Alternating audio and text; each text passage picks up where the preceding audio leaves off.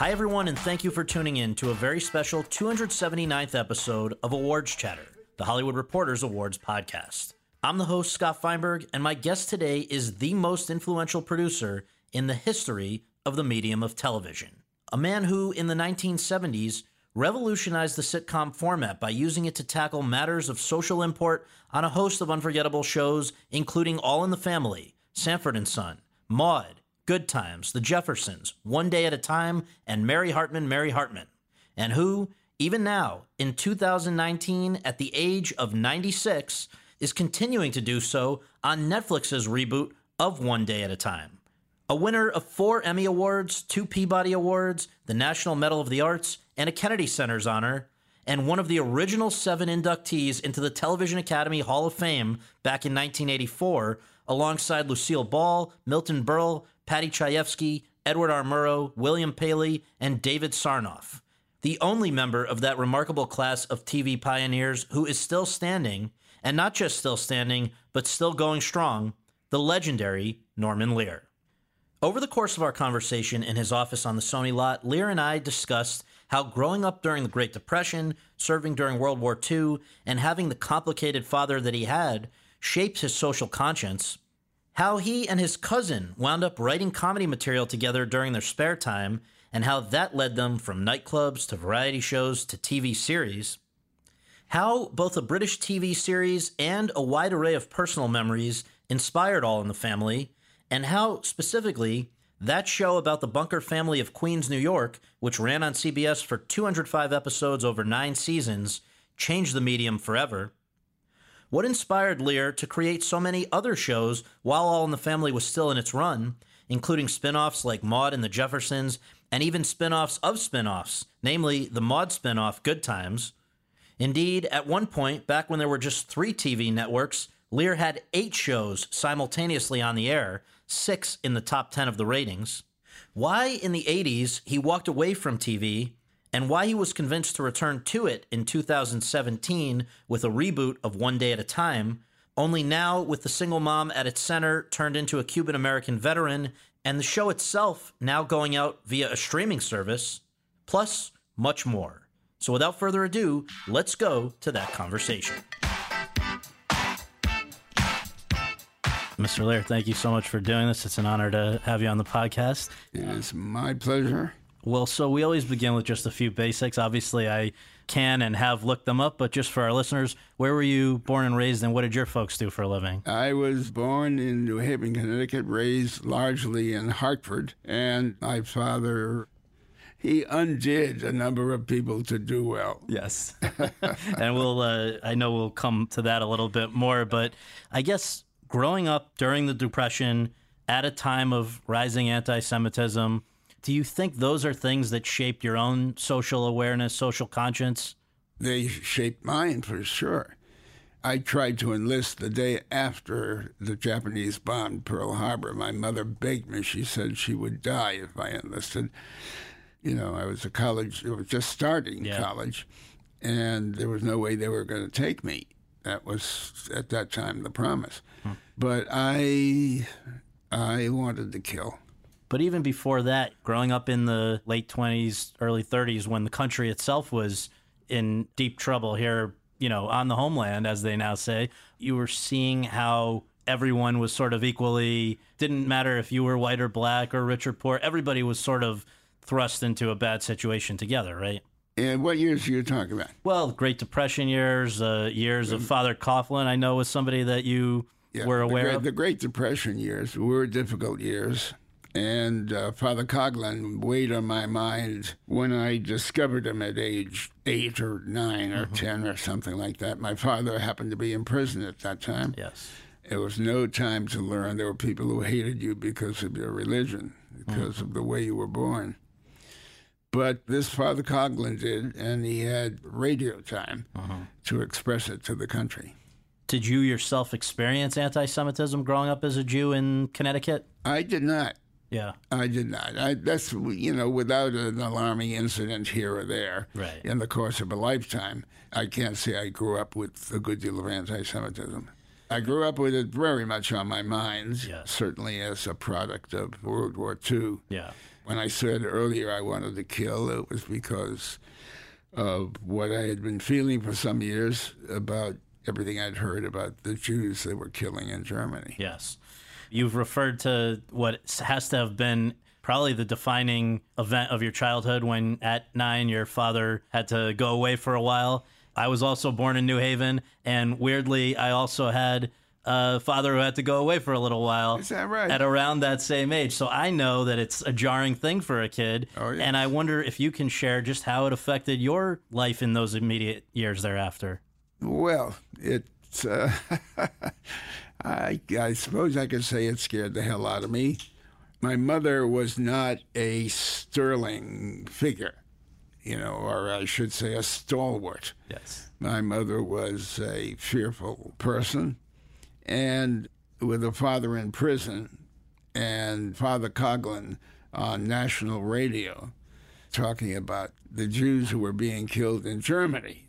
It was not an easy time to be a young Jewish kid. And you were A- also, a young Jewish kid alert to the moment. Sure. And then on the even more personal level, I guess because of the financial strain that comes with your father going away for three years, you had to sell off a lot of stuff. You were then sent to live with other relatives while your mom and sister, I think, were elsewhere. All of that has got to be tough, you know, for a kid and maybe force you to grow up a little earlier than uh-huh. most, right? I would imagine it did. Just looking at it from a great distance now, it certainly forces growing up. So the way you got into Emerson in the first place for that brief period before Pearl Harbor, you had won an oratorical contest, so you were already You know, it's Good the with most, words? It's the most amazing thing at this moment as we sit here. Yeah. A big success on Broadway right now yes. is, I think it's called The Constitution and Me. What the Constitution means what, to what- me, yes. what the Constitution means to me. I saw it. yes. It was absolutely brilliant. yes. I happened, when I graduated from high school, Yeah. it happened to be, it was announced that the first American Legion oratorical contest was taking place. I entered. I won either the New England Championship or the Hartford County, I forget what it was called, Yeah. championship. And a year at Emerson College was the prize. And this So- topic was about what the Constitution means to The you. Constitution and me, what the Constitution means to me, yes. When I saw the show, I went backstage and saw the young woman who played the Yes, role and so Shrek, forth. yeah. We couldn't get over that. That's great.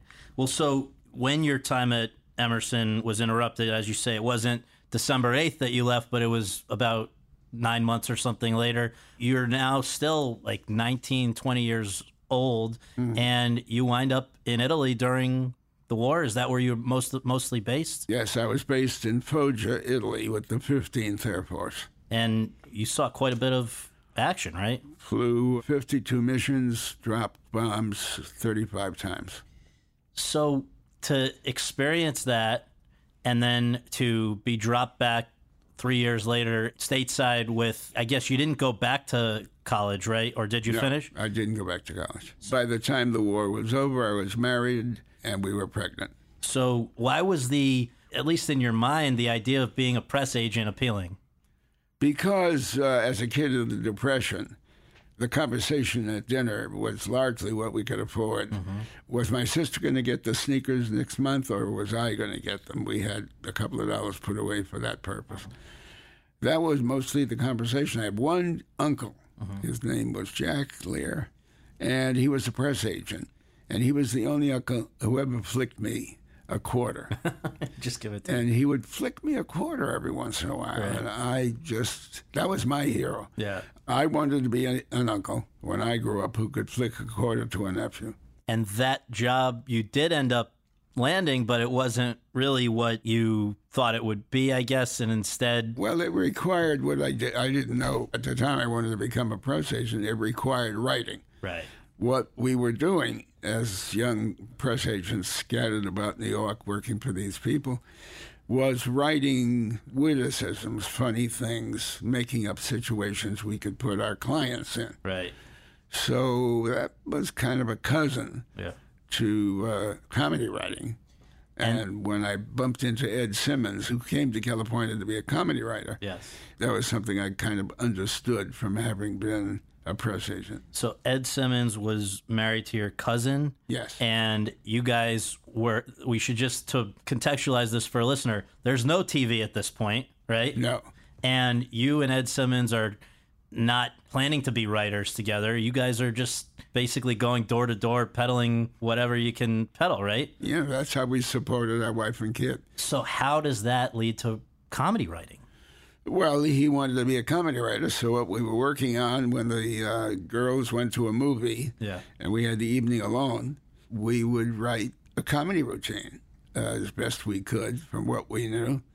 We wrote something for a woman who was playing at a place called the Bar of Music on Beverly Boulevard in Los Angeles.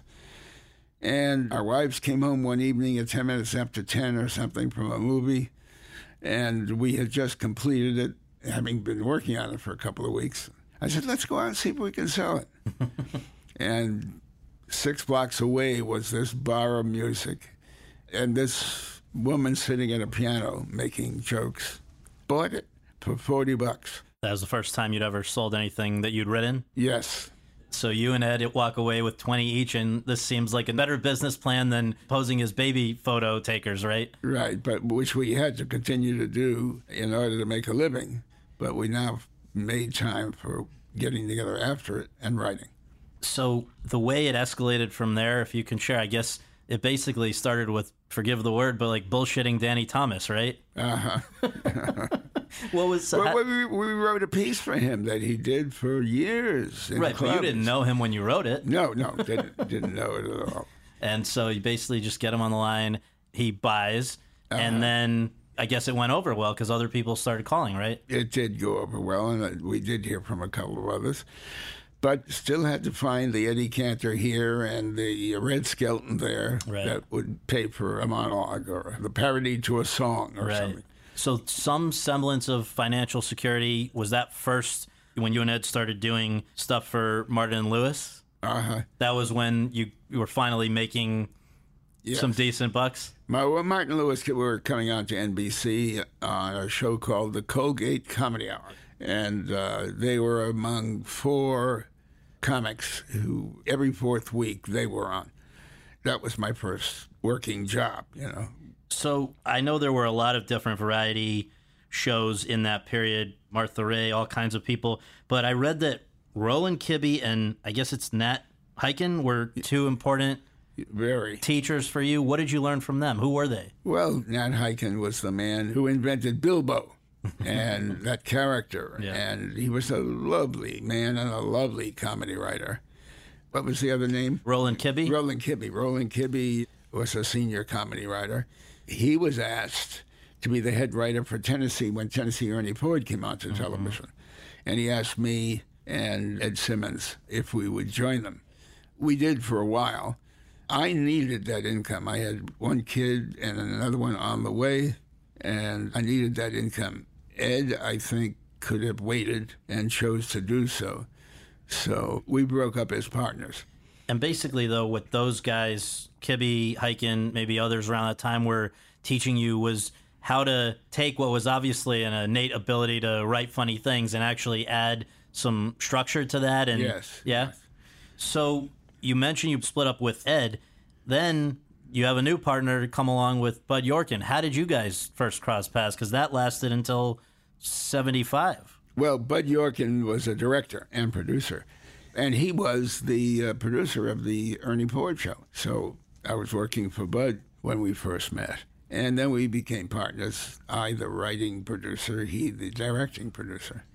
and the reason that you chose to partner with him as opposed to somebody else you just did you compliment each other nicely or what was it Uh, he asked me. he asked you okay that's a good reason That's probably the, the only reason. so by the end of the 50s how did it come to be that you get to create your own show for the first time that it may come as a surprise to some people that your first show in 1959 was not a comedy or a dramedy but it was a western Oh, yeah. Kibbe and I, we had the opportunity to do a Western for Henry Fonda. Mm-hmm. What was the title? of that? Deputy. The Deputy, yeah.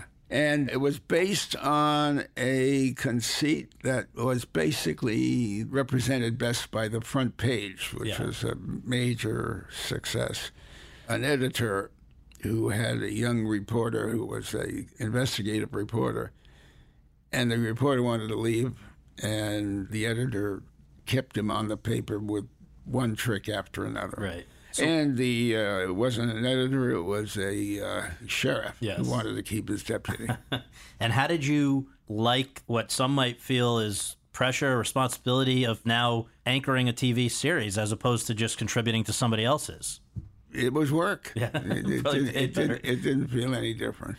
So I guess another big turning point in your life was becoming aware of something called "Till Death Us Do Part." Can you share? This is now as you're going into the '60s, you hear about it somehow, and and maybe you can just take it from there. How did I hear about it? I read something about Till Death Us Do Part. It was a British series. What I'd learned about it represented a lot of what I lived with my father and me. He was the head of the family on Till Death Us Do Part. Uh, was a, uh bigoted kind of guy who fought with his son about everything. And uh, my father and I did that. So I I was told I didn't need to get the rights, the British rights. I could just do my life with my father. But it was easy enough. It was the woman who represented the show was somebody I had met, so I did get the rights to it. And the antecedent to All in the Family, as a result, is the British show Till Death Us Do Part. And so you and Bud Yorkin now go to work. It I know it took a unusually long time to come from pilot to series order because I guess in something that I've never heard anything like it that there were three versions of the pilot for Yes. two networks and all that. Why was it such a challenge to make this a go? Well, because it was sensitive material. I mm-hmm. mean, at this moment in time, we are putting together a special. Yes. They're going to do an episode of The Jeffersons and an episode of, uh, All in the family. yeah, All in the Family. And Jimmy Kimmel is the guy who called and said, Would you like to do this? yeah, great. I'd love to do it. It was his idea. He got the time on ABC, and he and I will talk about it, and we will do a live performance of an episode, word for word, of fantastic. The Jeffersons, Yeah. and an episode, word for word, of All in the Family. So, if we can set the scene, some of our listeners are younger. They're not going to remember what sitcoms looked like before All in the Family. Can you set the scene a little bit of what you were coming into when you wanted to make All in the Family? Well, I always believed that the Carroll O'Connor Archie Bunker character was far more frightened of tomorrow. Mm-hmm. He didn't know what was coming, and it scared the shit out of him. And he was much more that than he was a hater. Mm-hmm. So when we were talking about a song, we had that in mind. Well, uh, even before that, though, what I'm saying is, what were the hit sitcoms about before All in the Family? What kind of subject matter? We're not talking Well, about social issues, right? This was a heavy duty idea for a sitcom at that time. The roast is ruined, and the boss is coming to dinner. That's the kind of thing people would build an episode around. Yes, what a tragedy! what a tragedy! Yeah, I'm looking at the shows that were hits right before All in the Family. You've got Flying Nun, Petticoat Junction, Beverly Hillbillies. It's like night and day compared. So, I guess though, before we even get to your show going on the air, I want to come back to your point that this was sort of modeled not just on the British show, but also on your own experience because it wasn't just that your father and you had these sort of clashes, but from what I've read, tell me if any of these are wrong. He also had a chair that he was possessive of, your father? Oh yeah. Well, I think fathers generally did. There was a chair from which they listened to the radio. You know, it was just the right distance. It was, you know, the attitude of the chair was set just right. Right. For the left or right ear, whichever I heard better. so my father had a favorite chair. Yes, Your father would tell your mother to stifle. yes. Your father called you meathead, My father called me dead, dead from the neck up. and your and your family would also bicker like the bunkers to the extent that you would score the fights. Oh yes, I, I had a scene in a film I did called with Dick Van Dyke and Debbie Reynolds called "Divorce American Style," Yeah. And it opened with voices from the kitchen heard by a kid in bed sitting with a uh, pad and pencil and making notes on what he heard from Right. downstairs. So, again, even before you can go anywhere with a pilot, you had to find your Archie Bunker. And did you consider anyone before Carroll O'Connor? Why did you consider Carroll O'Connor? Because to me, from what I've heard, he couldn't have been more different from Archie. So, what, again, anyone before Carroll, and then why Carroll? I was in New York. I started auditioning in New York. I must have auditioned 30 guys in New York. And then I was coming out to California, and I had seen What Did You Do in the War, Daddy? A film by uh, Blake Edwards. And I had seen this guy playing a lieutenant colonel or something like that, but just one short scene, but I adored his face and I wanted to meet him. I sent a script to this actor named Carroll O'Connor, and when he came in, he was prepared to read. So there was no small talk. He went right to a table. I sat opposite him, and he started to read. And before he got off the second page, I had stopped him and I said, You're Archie. Wow. Now, was there something before that with Mickey Rooney? Oh well, that, that was that was just a joke. I mean, it wasn't. It didn't start as a joke. I was serious thinking about him, but I was in New York, as I said. I was coming out to California, so I called his agent, who I knew, and the agent said, "Mickey is the Mick." He called himself the third person. the Mick is right here. Why don't you talk to him? I, no, no, no. Let, let me meet with him. He's right here. He wants to talk to you. Go, Norm said Mickey when he picked up the phone. oh, Mickey, can I just tell you in person? It's a, it's a difficult character to describe. No, you got the Mick on the phone, give it to him. I said, okay, he's a bigot. He's this, that, and the other thing. Rooney said, Norm, they're going to kill you. They're going to murder you in the streets.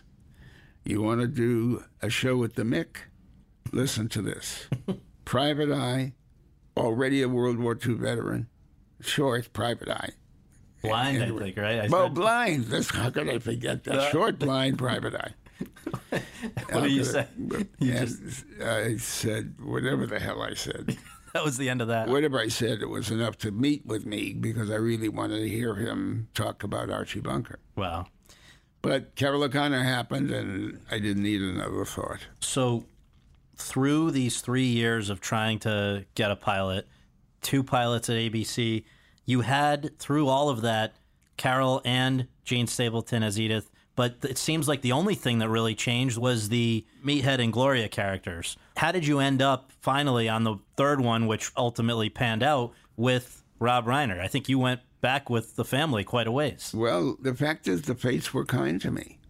It would not have been the same. I had very good actors in place when I did it the first and second times with other young people, but it wasn't what developed with Mike and Gloria. And I can only, you know, it's the fates. I couldn't have been luckier. But it seems like you, you first knew of Rob when he was a kid, oh, right? Oh, I, well, I, yeah, I knew Rob. when He played with my daughter. One of the first times he was playing with my daughter, I stumbled on them. I came into the room, and they were on the floor, and he was teaching her how to play jacks It's funny. And that was because you knew Carl? because I knew Carl. So And he was saying, "No, no, you don't do that. You pick up the, then you, then you." He was already in the cadence of the comics his father brought to the house. funny. So when All in the Family came along, it seems like a lot of comedy series were then being shot single camera like a film, laughs added later. Not uh, sort of they had moved away from what I Love Lucy and people had done with the multicam format with the live audience, all of that. Why did you want to return to that? And also, I'd read that you wanted black and white at one point. black and white at that point in the history of television seemed more honest mm-hmm. than what color was looking like. I couldn't talk anybody into that. But the multicam format itself. But the multicam format, I loved the idea of the audience laughing with the actor and the audience laughter controlling the timing. it's like theater. It is theater. So, from the very first episode, which aired I guess 9:30 p.m. January 12th, 1971, you were dealing with bullshit from CBS right from the very beginning, and I guess it would sometimes go right to the highest levels with William Paley. Can you just talk about? I found it pretty amazing that at that time you were not yet Norman Lear, capital letters, untouchable. You were a guy who was trying to get his first series in years off the ground, and yet you still had the gumption and the ballsiness to push back against attempts to tell you what you could and couldn't. Well, it was simple. I, I wasn't going to get my show on the air unless they let me do it. Yeah. Archie Bunker had to be Archie Bunker, or I didn't have a show, as I saw it.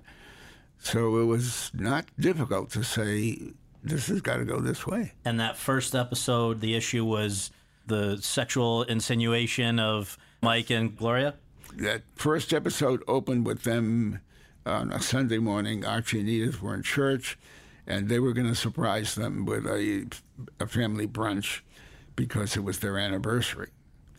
And in the course of which everything was cooking well, and they had some minutes, and Mike talked Gloria into going upstairs. As soon as they went upstairs and you heard the door click, the front door opened, and Archie had left, didn't like the preacher, didn't like the, the sermon. sermon.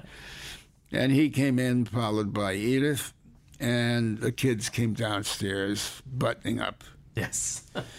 and Archie, seeing what's happening, his line in reaction to that was, at 11.10 on a Sunday morning. right. And that had to come out. Yeah. Because the way he read it, the entire audience would get the picture. Right. And you can't put that picture in the audience's mind. This is what CBS is telling you. That's what CBS is telling. I was, you know, we were writing further episodes by the time it went on the air. They were going to take the line out, and I said, "You take the line out, I will not be back at work." And I was heading home to see the show that was on the air that evening, and they had made the edit in New York and were completed. When I learned, they left it in. And instead, they just had a little disclaimer at the top of the show. Yeah. But you guys were always pushing the envelope. That's part of what made it so special. I mean, I've gone back and ahead of this interview, rewatched a lot of the scenes that riled people up at the time. Not just that one that we talked about with Mike and Gloria, but then an attempted rape of Edith, George Jefferson saying the N word on All in the Family was it just constant battles throughout the nine seasons of All in the Family? It was. And, you know, there were some really decent guys who were running the program practices department. And some of what troubled them, we found a better way to do that didn't trouble them, but we thought it a better way. And so they prompted us to make changes that were good for the show. Yeah. And they knew that too, and they made them feel good. Yeah. So we had both things happening at the same time. And a couple of times I stood fast. We did it. And no state seceded from the union. Yeah. uh, it was perfectly fine. Did anything during the show's run evoke a bigger laugh than Sammy Davis Jr. asking Archie to pose for the photo and then kissing him just as it was taken? Was there any moment that you remember that got a bigger laugh? I don't remember anything got a bigger laugh, no. That was as big as they get. and you anticipated that when you wrote it? No, I didn't write that. Okay. Uh, we didn't write that. Yes. That was found in rehearsal. Just improvisation. Yeah. I think it was Sammy who improvised it, and they, the director went with it. So the worldview of Archie, as you mentioned earlier, sort of encapsulated in the theme song, where, of course, those were the days. So that implies that his sense is that things were somehow better in the past, in the good old days. Why can't we go back to that? The question that I want to ask you is do you not see a direct through line connecting him to people who are saying, make America great again, who also want to go back to the way it was because it was the good old days in their mind, although it wasn't so good for others in the society? I mean, would Archie Bunker be a Trump guy? You know, I don't know if he would be. I haven't thought hard enough about it. He'd be a Trump guy, but he certainly wouldn't be a Trump denier. Right. He would find a lot of good things.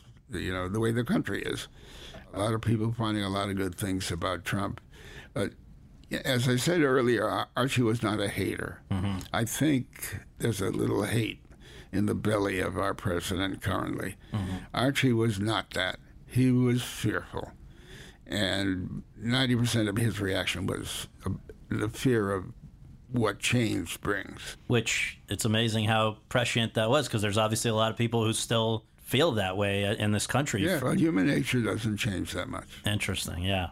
So, just to bring in one other president, Richard Nixon was not a fan of yours, right? Or of All in the Family? I am delighted to say I made his enemies list. I guess he and Haldeman were talking about All in the Family as uh, they they objected to the depiction of gay people, or what was it? On yeah, yeah. there was a coach who was well known in the neighborhood, and he was hand wrestling with Archie at yep. the bar, and the question came up because Mike had told Carol that he was gay. Yeah.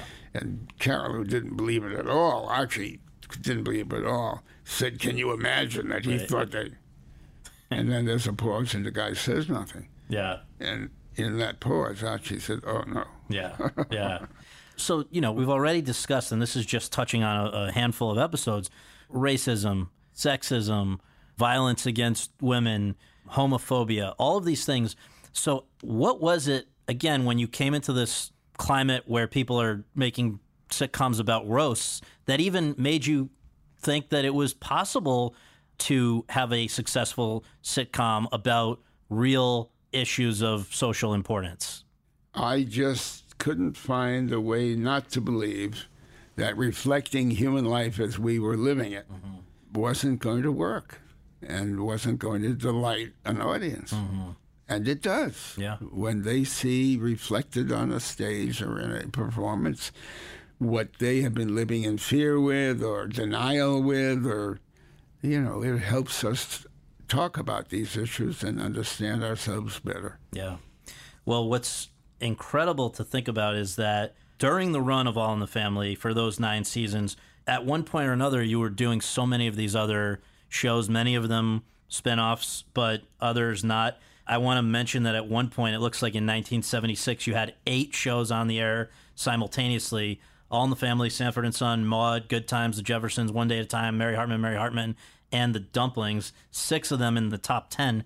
Did things just take off when All in the Family proved to be such a hit in the first season that you were inundated with offers to do other things and you just didn't want to pass them up? I mean, how did you end up with such a heavy workload?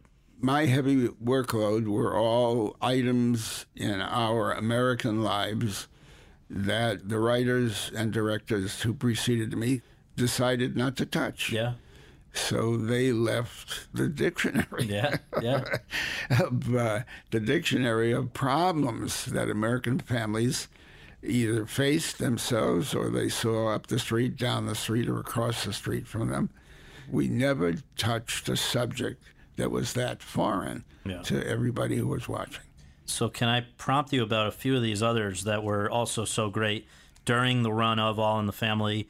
Starting, I guess, the first other show that happened was Sanford and Son. Of course, this is about an affluent black family living in the Watts part of LA. You have said that apart from casting Redd Foxx, you maybe had a little less to do with Sanford and Son than some of these other shows. Uh, what made you want to do the show in the first place? And how does it end up, while All in the Families at CBS, how does this end up at NBC? Well, it's a great story. It is a great story. what I did was with Bud Yorkin, we were in Las Vegas and we fell in love with Redd Foxx. His earlobes were funny, his knuckles were funny, his lashes were, he was funny. Yeah. And we fell in love with him. At the same time, we had seen a script that the same person who represented All in the Family showed us called Sanford and Son. And it seemed like a great idea for Redd Foxx. We were rehearsing the Redd Foxx show when we were making the earliest episodes of All in the Family. All in the Family was an established hit on the show, mm-hmm. as it was right away. Yeah. And we were rehearsing down the hall Sanford and Son. And there was an afternoon when the NBC guys who made the decisions to do pickups were having lunch east of us. And they had to pass us on the way yeah, back yeah. to the valley. And I said, you know, come on over to CBS, pull your collars up. and they came. Now, this was because CBS had had a shot to do this show and they were not biting. Right. Irwin Segelstein was the guy's name at NBC, and Perry Lafferty. And they saw this unbelievably hysterical guy, Redd Yeah. Foxx, and Demond Wilson. And they bought it right there. You know, under the CBS roof, these NBC guys bought it. Swooped in. That's great. And it had, you know, a history of trying to get uh, Fred Silverman Yeah. was running the comedy and stuff. I couldn't get him to see it. He was in and out of town. It's crazy to think you're doing their top show, the top rated show on TV, and they can't. You can't get the time of day. They must have. Uh, the history of television Yeah. is full of such. Right. So just to keep the chronology straight, All in the Family went on the air in 71, Sanford and Son goes on the air in 72, and then also in 72 is the beginning of the first spinoff of All in the Family, Maude, which is just to remind people about Edith's cousin, Maude Findlay, middle-aged, outspoken liberal, who you have said is probably the character in your uh, portfolio who is most like you, right? Yes. Why? How is Well, that? he- You're she and meathead. She and me. Yeah, she and meathead. Just 'cause because we're yeah. liberals who don't know everything we should know to hold the convictions we hold. Well, so another interesting thing is that demographically, Bea Arthur, who I guess was in her late 40s at that point, was not the sort of person that many other people were building shows around. Um, you had this knack, we'd seen it already with Carroll O'Connor, for taking character actors and actresses and recognizing their potential. What was it about Bea Arthur that made you say she deserves a show of her own? everything that she did in the show Yeah. of her own. Yeah, yeah. But you saw it when first. What, what was- Nobody made me laugh like her when on Broadway yeah. and off Broadway. I, we we were good friends. I'd seen her in a few things, and nobody ever made me laugh in person as Mm-hmm. much. You know, she just her attitudes were gloriously funny. and the character was one of the few people who could tell Archie where to stick it. Yes, yes. I love this scene where everybody's sick and she shows up. But in Maude's first season, I know you're asked about this a lot, but there's this two part episode, episodes 9 and 10, airing November 14th and 21st of 72, just two months before Roe v. Wade, when you guys deal with abortion because Maude, I guess at 47, has somehow gotten pregnant and now has to figure this out that was not a subject that was being dealt with on American television. I know a lot of the things were that a lot of the subjects that you tackled in your shows were not dealt with before, but I would imagine that was a pretty provocative one. What was the response from the network and from viewers to talking about abortion? Well, starting with the network, it was you can't do it, you can't do it, you can't do it. We had it in rehearsal. As a result of their complaints, I remember, we rewrote it in rehearsal and gave her a friend who had four children that she couldn't afford. She was broke. She had four children she couldn't afford and was pregnant with the fifth and would no more think of an abortion than the man in the moon. She just wouldn't. And we made that a staple, important part of the uh, two episodes. To counterbalance it. And at the very end of the second episode, I will never forget Maude and uh, Walter alone. And these were the concluding lines Walter, tell me, am I doing the right thing? Maude, he said, in the privacy of our lives, you're doing the right thing. I guess on a lighter note with regard to Maude, there's a scene in the 19th episode of the fifth season, which is called Feminist Fulfillment, that you have said got a longer laugh than anything you've ever done, including, I believe, the Sammy Davis Jr. kiss on All in the Family. Do you know which one I'm referring to? I know which one is in my mind. Please tell. uh, Can you share? Walter, I don't remember exactly what the story was, but Walter and Maude go next door to uh, Vivian. the, the- Vivian, Yeah. the neighbor, and she has been expecting her husband, and they've been having a, a lot of fun or sexual fun. Yes. And Maude didn't know that she Or Vivian didn't know. uh, no, Maude didn't know that Vivian was going to be doing this Ah. for opening the door for her husband, dressed in cellophane. Yes. and we knew it somehow, and Right. Maude didn't know it. Maude and Walter walked over and rang the doorbell, and she opened the door and slammed it. And they stood there, and the camera was on their back. And they stood there and stood there, and the audience just roared. 49 seconds. And and all Maude had to do was shift her weight to the other foot, and they roared again. Again. And another some seconds went by, and then she scratched her earlobe, and that Just kept it going, yeah. It was it was That's great.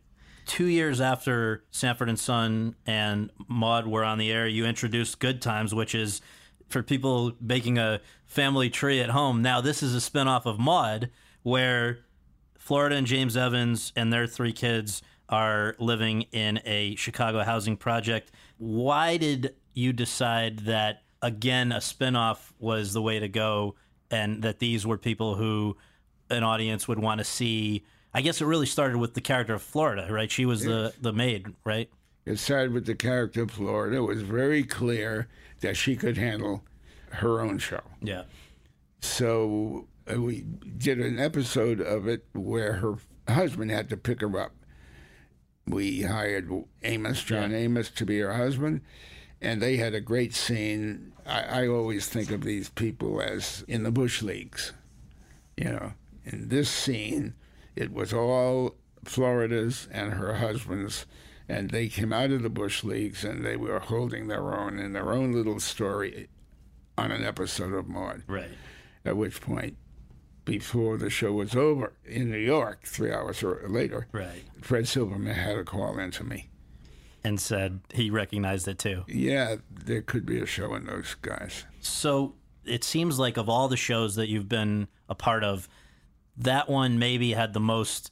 It was the most tumultuous in terms of the interactions with the ensemble. Primarily Esther Rolle and John Amos. Everything was a debate. It seems, especially how how the black experience was portrayed. But I also read, I, I saw a thing yesterday prepping for this where Jimmie Walker was saying he's maybe said two words in his life to had two words of an exchange in his life with John Amos and Esther Rolle. There wasn't a lot of camaraderie even amongst the African American cast members on the show. So, what was at the root of the tensions there? Well, Jimmie Walker turned out to be a young performer who could get a huge laugh with the word dynamite. Mm-hmm. A seasoned actor who works harder than that to get a laugh will often be frustrated by that. Yeah. Mm-hmm. and that no longer became the quality that she wanted to be known for on or her show wanted her show to be known for but it had its place mm-hmm. with Jimmie Walker and that was true of John Amos too he said a lot of unfortunate things about me in the on guest shots but that's not true evidently today because very recently I've heard of things he said Yeah, I saw a few interviews yesterday prepping for this where I think he's more recently recognized that he was not, I think the word he used, a diplomatic ah. person in those days. And I guess it, but it, you know, you don't seem like somebody from all the accounts I've read who is easily writing somebody off. Yeah. And in his case, it just sort of forced you to kill off the character, right? right So the Jeffersons, a year later, another spinoff of All in the Family. These were the Bunkers neighbors who move on up from Queens to the East Side thanks to the dry cleaning business. This ran even longer than All in the Family, 11 seasons, and introduced TV's first biracial couple, all kinds of things. It seems like you had a lot of fun with the Jeffersons. Why was that? Just the ensemble of people? We were working with great performers. We had that inspired really terrific writing, and none of it had been done before. Yeah. So I mean, everything was exciting about it. So it ran so long, but then it ended sort of bizarrely. Sherman Hemsley said he learned about its cancellation in the newspaper. Oh yes, What is that? What happened? I I no longer remember. Yeah. well, it was it's had a had a long run. Uh, After eleven years, Yeah, that's quite a know, while. He, he, had he been paying more attention to the business of his this one obviously connects us to the present. One Day at a Time also started in 1975. First divorced woman on TV. What made you feel it was important to tell the story of a divorced woman raising her children. Well, I, I knew that when Jim Brooks and his partner, whose name I'm losing at the moment, uh, came up with the Mary Tyler Moore Show. Mm-hmm. At first, she was going to be a divorcee. The network wouldn't have that. So, in addition to everything we knew about Bonnie Franklin character, she was the actress who played the mother. Wouldn't it be interesting if she was a divorcee, since there's never been a divorcee right. on television? And we went with it. Yeah. Mary Hartman, Mary Hartman, a year later, different from your other shows, single camera, no studio audience, no laughter cues, shot like a film. Why? Why was that the right format, and what was the underlying reason for the show? Was it intended primarily to mock the or send up the soap opera genre or the American life at that point, or what was the reason to do Well, that? it, was- it, it was to set up the uh, genre, but after some days only Yeah. working with Mary Hartman, Louise Lasser, there was a talent that America had never, with all of the television shows Yeah. that that gave us giant cast members, stars Yeah. in their characters. There had never been anybody like Mary Hartman Yeah, not anybody Yeah. like Marion. yeah, And so we made sure that the show reflected that. yeah. And it was two seasons, but very memorable. I know people the the wax on the And, uh, floor. that was five five nights a week too.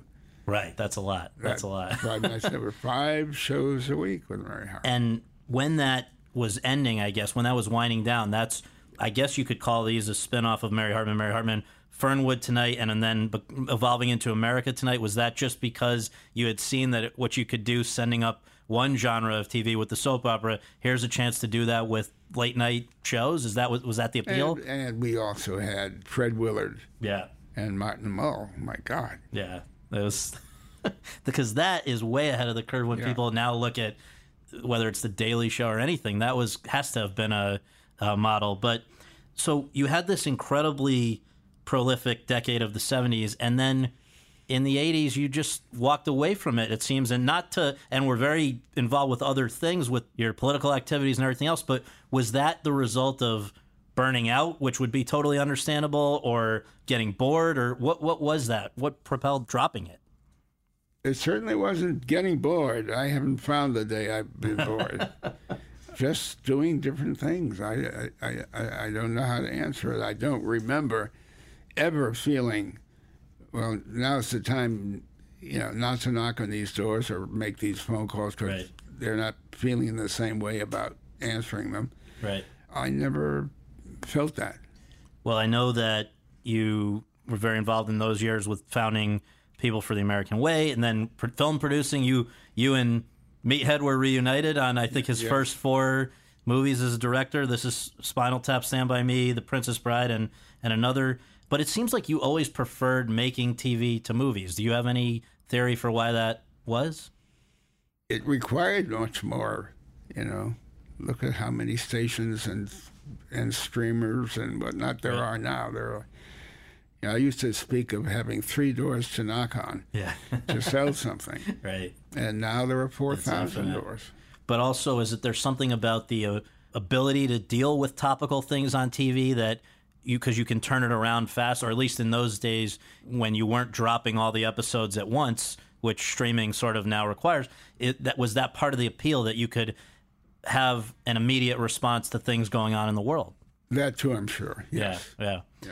So all these years later, there were other shows that you know we could touch upon, but all these years later, 2017, why of all the Norman Lear shows that we've talked about, which were so great, why was One Day at a Time the one to revisit? Because somebody once asked Brent Miller, with whom I work, Yeah. my partner, what about a Latino version of One Day at a Time? You've got Rita Moreno, and she make a great grandmother and so forth. I said, that's a great idea. And that's why. Happenstance. Was there a part of it though? I know you've spoken in other interviews about the fact that your demographic, let's say people in their 80s, 90s, there's a lot of them out there, and yet they're invisible on TV. Here was a uh-huh. chance to give a really great actress in that age demo a, a chance to have a great part, right? Well, that was that was important too. Yes. and you dealt. I know on this show you've dealt with the treatment of veterans as well because she's a you know a veteran with PTSD issues. And should the show be picked up, we'll deal with far more about veterans. Well, so you anticipate that that next thing as I'm winding down here. Uh, Netflix, I guess, an appeal is you get the resources you need. They sort of leave you alone. Downside is you don't really, I guess, from what I understand, know how your show is doing. So were you surprised when this all happened with Netflix that that they would just say it's it's we, over? We had more reason than that to be totally surprised because when it became clear that they might not pick it up, I could not believe the press we got. Yeah. Uh, from writers for, in, in, the press who were saying, "You've got to pick them up." Yeah, yeah. we had, I don't remember, uh, you know, a sea of television correspondents who kind of fashioned a club for people who wanted to say, "Keep it on the air." Right. But that's what occurred. So would you be open to going back to Netflix? Oh, of course. Yeah. We're, we're out there to hoping to sell it still right now. Have you received feelers from people? Yes, we have. So, final minute here. I just wonder if we can do, we close with rapid fire. Just the first thing that occurs to you. Do you watch your old stuff when you come upon it on TV? No. I don't come upon it. You don't? Okay. When you see TV today and you see the, you know, so many of the people that are behind the big shows today consider you a hero Seth MacFarlane, Kenya Barris, Trey Parker and Matt Stone, Amy Sherman Palladino, on and on and on, Matt Weiner, Ryan Murphy. When you see the kinds of deals, some of these guys are making a $300 million deal at a place like Netflix. Mm-hmm. If you had been doing what you were doing in the 70s today, does it cross your mind to just think like how cra- how different it, the times are? What I mean, you would be probably a billion dollar guy today, right? but I'm a 96 uh, year old guy who's had a perfectly terrific life. Right. Done everything he's wished to do. Uh, I have a glorious wife and marriage and six wonderful kids right. who range in age from 24 to 72. what the fuck have I got to complain about? Last question. What keeps you at 96 so sharp and young and energetic. And will we see more Norman Lear shows? I do a lot of these interviews. I got people like you coming yeah. and working for a couple of days in advance of the meeting just to find a question I will be unable to answer. Yeah. But we haven't seen the last Norman Lear show. I don't think you have, no. Awesome. Well, thank you. I really appreciate it. I appreciate it too. This was a good time.